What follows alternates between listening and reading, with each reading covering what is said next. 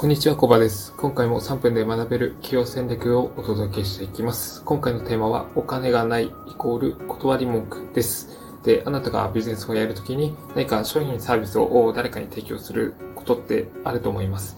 で、その時に、え、断り文句として、えー、一つ挙げますね。え、それがお金がないです。まあ、お金も時間がないとか、まあ、いろいろ周りの目のが気になって、えちょっと決断できないとか、まあ、いろいろな要因はあると思うんですけど、結構主な要因としましては、そのお金がないっていうものがあります。で、本当にその人にとって、えー、お金が足りないからあなたの商品サービスを購入しないのかと言いますと、必ずしもそういうわけではないっていうことですね。むしろ、それ以外のことが原因で、えー、まあ、購入に至らないっていうケースがあります。まあ、例えば、まあ、信頼関係築けていないということもありまして、えー、あなたの手掛ける商品サービスの価値が相手に伝わっていないとか、まあ、たまたまそのタイミングじゃないとか、あそうですね。えー、まあ、そうで、うん、今会社員で、例えば副業できないとか、まあ、あの、家族がいて、えー、奥さんから、あの、そのいった、ちょっと、買ってはいけないですよ、みたいな、そういった制限が加えられていたりとか、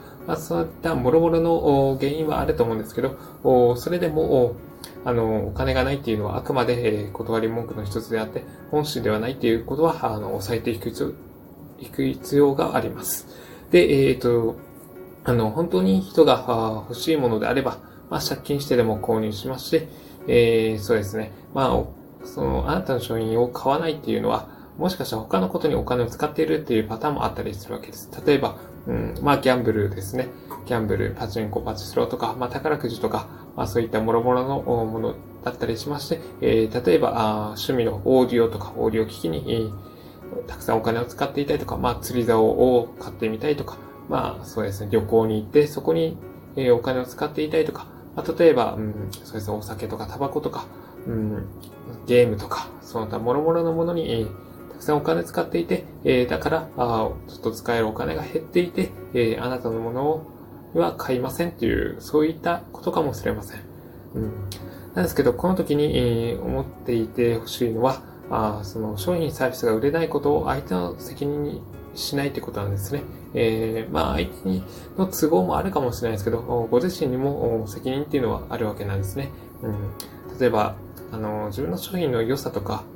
そういったところが相手にきちんと伝わっていないということも考えられるわけなんですね。えー、ご自身がよく、まあ、自分の商品の良さを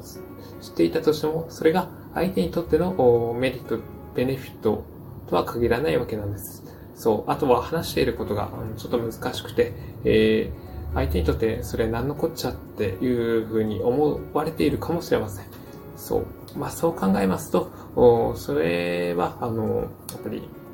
自分がその商品を買って、えー、どういったメリット、ベネフィットがあるのかっていうのは全然ちょっと感じられなくなってくるわけです。そしたらお金を払って、まあ、リスクを負って、えー、それを手に入れようという気持ちはちょっと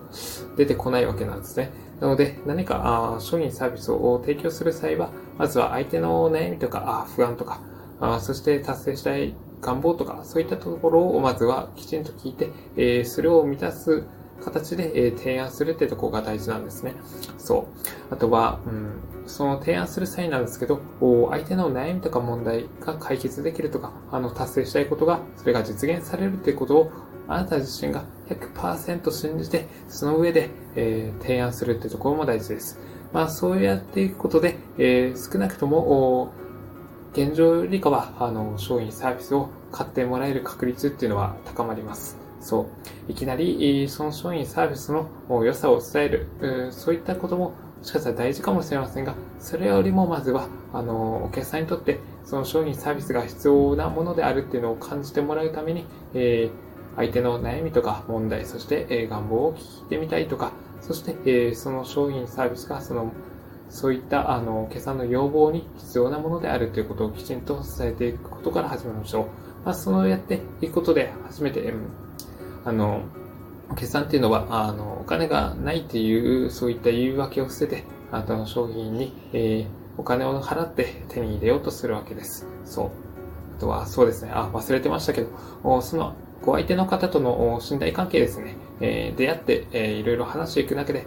仲良くなって、えー、少しずつ信頼関係を築く。まあ、そこがまずベースにあって、えー、その上で、えー、お客さんのなんか悩みとか問題解決する商品であるということをきちんと伝える。まあ、そうやって初めて、えー、販売に、えー、至るっていうところなんですね。まあ、そのステップを忘れずに、えー、日々、えー、集客から、そして販売、そこを手掛けてもらえたらなというふうに思います。という感じで、えー、今回のテーマをおしまいします。今回のテーマ、あポイント4つあります、えー、本当に欲しいものなら借金してでも購入する。そして、えー、売れないことを相手のせいにしない。そして、えー、自分の商品サービスが相手にとってどんな価値があるのかを伝える。そして最後が相手の悩み、問題の解決。そして、えー、願望の実現を100%あなたが信じて、えー、提案する。この4つでした。という感じで今回のテーマ、お金がないイコール断り文句のテーマをおしまいにします。ここまでご清聴いただき、ありがとうございました。